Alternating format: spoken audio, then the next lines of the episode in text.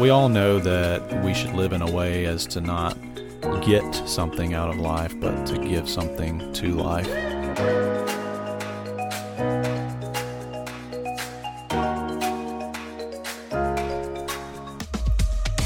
All right. Well, thank you as always for tuning in to the Essential Podcast. This is Tommy Barco here again with you. And today we're going to explore a little bit of our proprietary process here, what we call the Essential Formula. And we've been cycling through the form in formula this whole season. The reminder here for those who don't know, the FORM in formula is an acronym. The F is for family and faith. The O is for occupation or purpose. And the R is recreation or fun. And today we're going to kind of zoom in on to the O, the occupation and purpose, and give you three keys on how to help identify that purpose. It's a common question that we get, or help people explore, I should say. And Matt's here to help us kind of unpack this and talk about it a little bit. What's going on, man?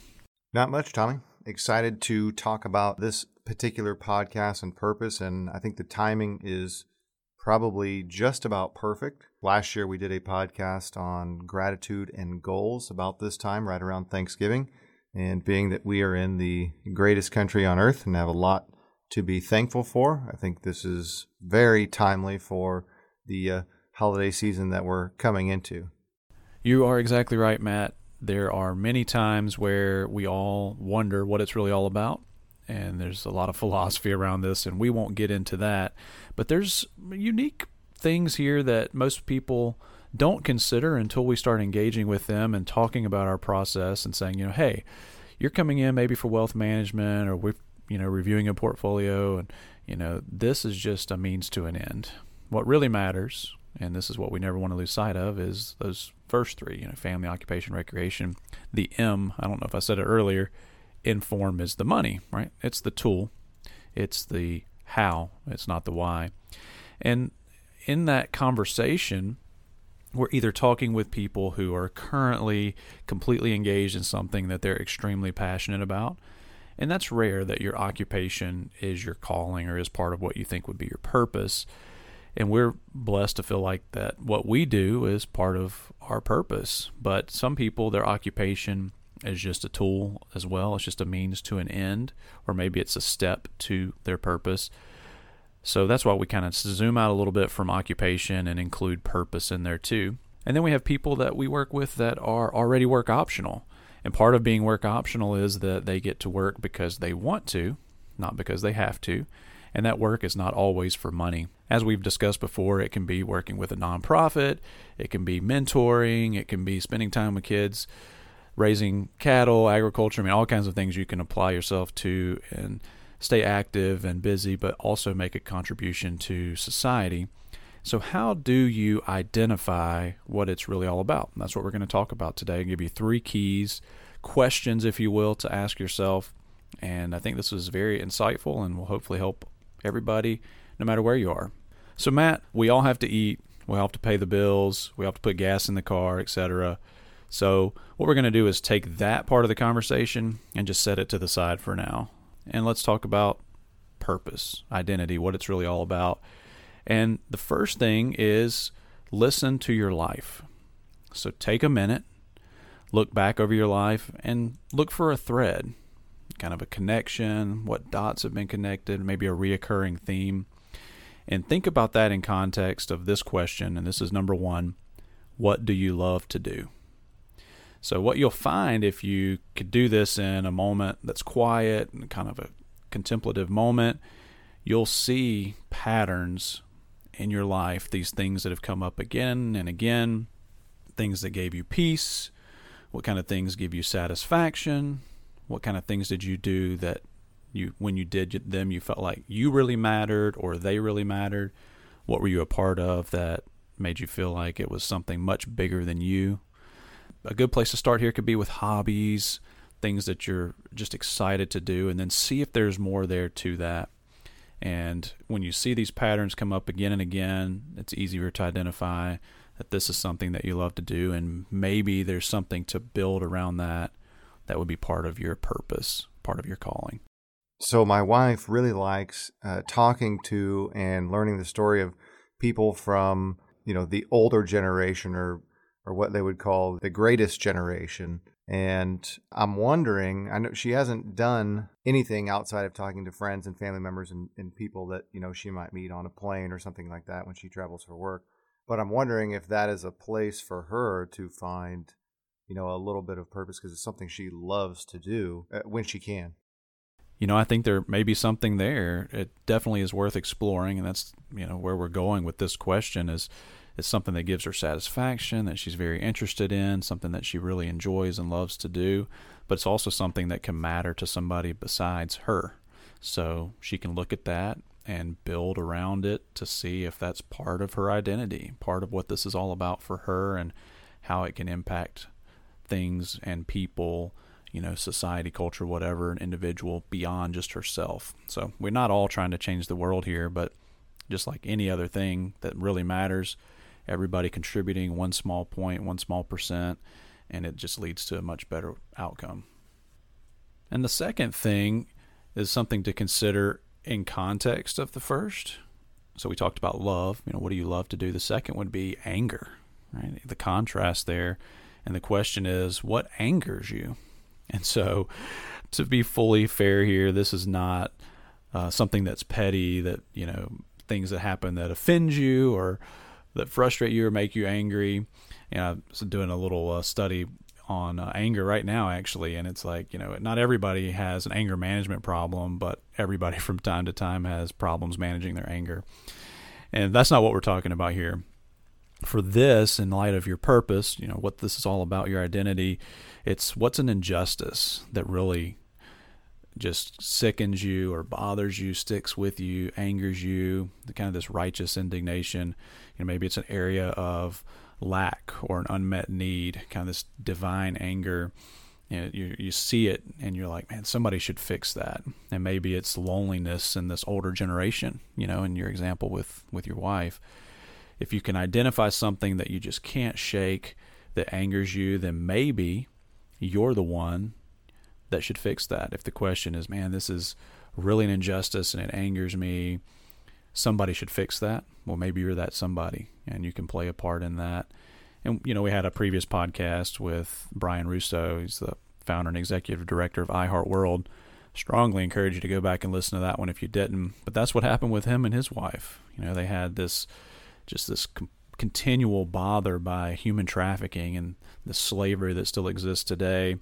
And they started making, what can we do? And they started making handbags to sell, to give money to organizations to try to raise awareness. And that has ultimately led them to a place where they're actually in the trenches and they're, you know, rescuing and helping and working with law enforcement and all kinds of stuff. So that's just one example. And again, it doesn't have to be one or the other. It could be something you love, and then in context you can shape that through maybe this other question of what angers you, what this kind of this divine anger that you can grab a hold of and set something right that's wrong in the world. Well, and this one makes a lot of sense, Tommy, because I think about there's probably a lot of people. I think about how organizations were started. You talked about iHeartWorld. Mm-hmm. I would talk about maybe the ASPCA, which is the animal shelter here locally. I'm pretty sure they're national now, but at some point someone said, I'm tired of people just leaving their dogs or puppies or kittens or whatever out on the street, and I need to do something about it. So this one makes a lot of sense, and I think can really help drive that purpose that we're kind of going towards. Yeah, I agree completely. So we've got love. What do you love? We've got anger. You know, what makes you angry? And then the third is curiosity. You know, look, evaluate your curiosity, follow even that curiosity. And here's the question. What vision of the future makes you the most curious? So looking forward, you know, what is it that you would want to most know more about? Is there something, some issue? Maybe it's something heavy, like we talked about human trafficking, or maybe it's, you know, veterans or animals, you know, all these things we mentioned, human trafficking, or, you know, you come up with your own, or maybe it is more trivial, if you will, and it's something that you're just interested in, you know, technology or some other hobby, something that you can really learn more about and be curious about.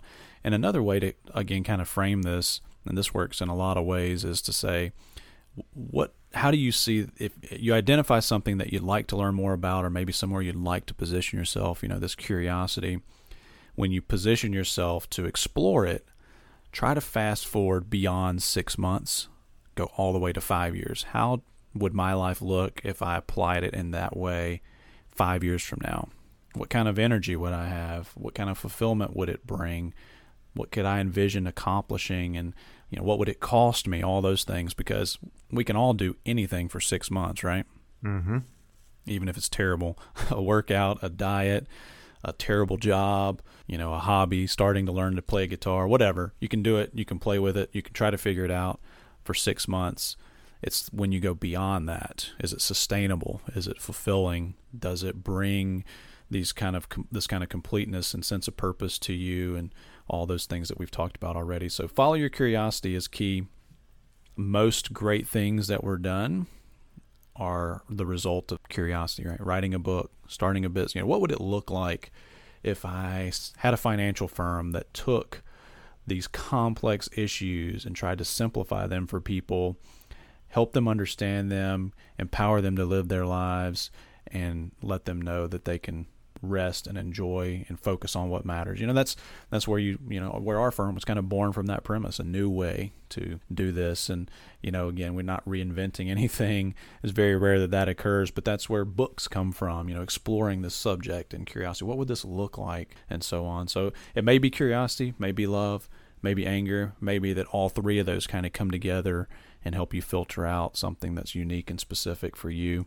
But I think these are all great questions and a really, really good place to start. Yeah, Tommy, I think going back to the curiosity piece, I could see myself right now. I'm a very big history fan, specifically military history. That's just what I've always been attracted to. But, you know, maybe I combine my curiosity and the wife's love for talking to the greatest generation, and maybe catalog or do some interviews with, you know, veterans or veterans' families, and kind of get their story out, which would probably be actually a pretty cool YouTube series. So I'm gonna have to think on that. You've really sparked my curiosity here. Yeah, that's awesome. Well, we all know that we should live in a way as to not get something out of life, but to give something to life. And if we do that, we also get something in return, right? It's the whole sowing and reaping, and we understand that there's this bigger calling, purpose, and kind of cadence within the fabric of our world from creation to date, and to kind of find where you fit and get in sync with that rhythm and what you're really called to do, what your purpose is probably the most important thing, if not one of the most important things. And we look at it sometimes a little more granular based on, you know, somebody that is shifting into work optional and they're trying to identify what they can do. But sometimes it's somebody that's stuck in this, what they feel like is a rut, and they're just looking for the next season or stage. They've checked some boxes and they're wanting to say, you know, what's this really all about? What's next? And then all this can shape your financial plan and, you know, kind of coming back to that. What does this have to do with Barco Financial and what you guys do? But all these things work together. And when we do them in context of that big picture and purpose being one of those driving factors, you know, it really brings it all to life. So I'll finish with kind of a final point here, and I thought this was really cool.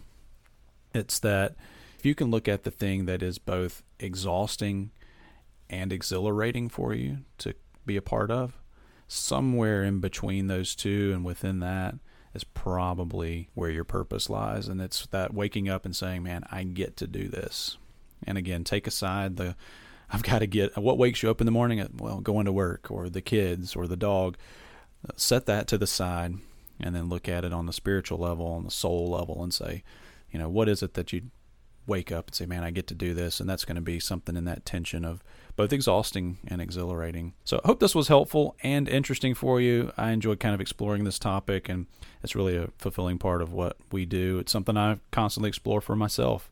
If you'd like to talk more about it, feel free to reach out. I'd be happy to connect. But if not, until next time, I look forward to bringing you another podcast, and keep it essential.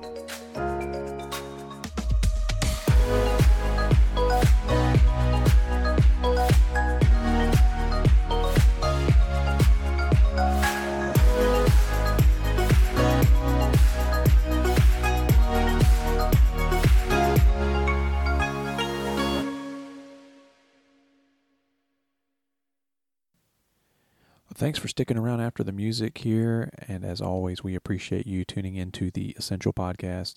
Just have a quick disclosure for you here. Securities are offered through S.A. Stone Wealth Management, Inc., member FINRA and SIPC. And advisory services are offered through S.A. Stone Investment Advisors, Inc.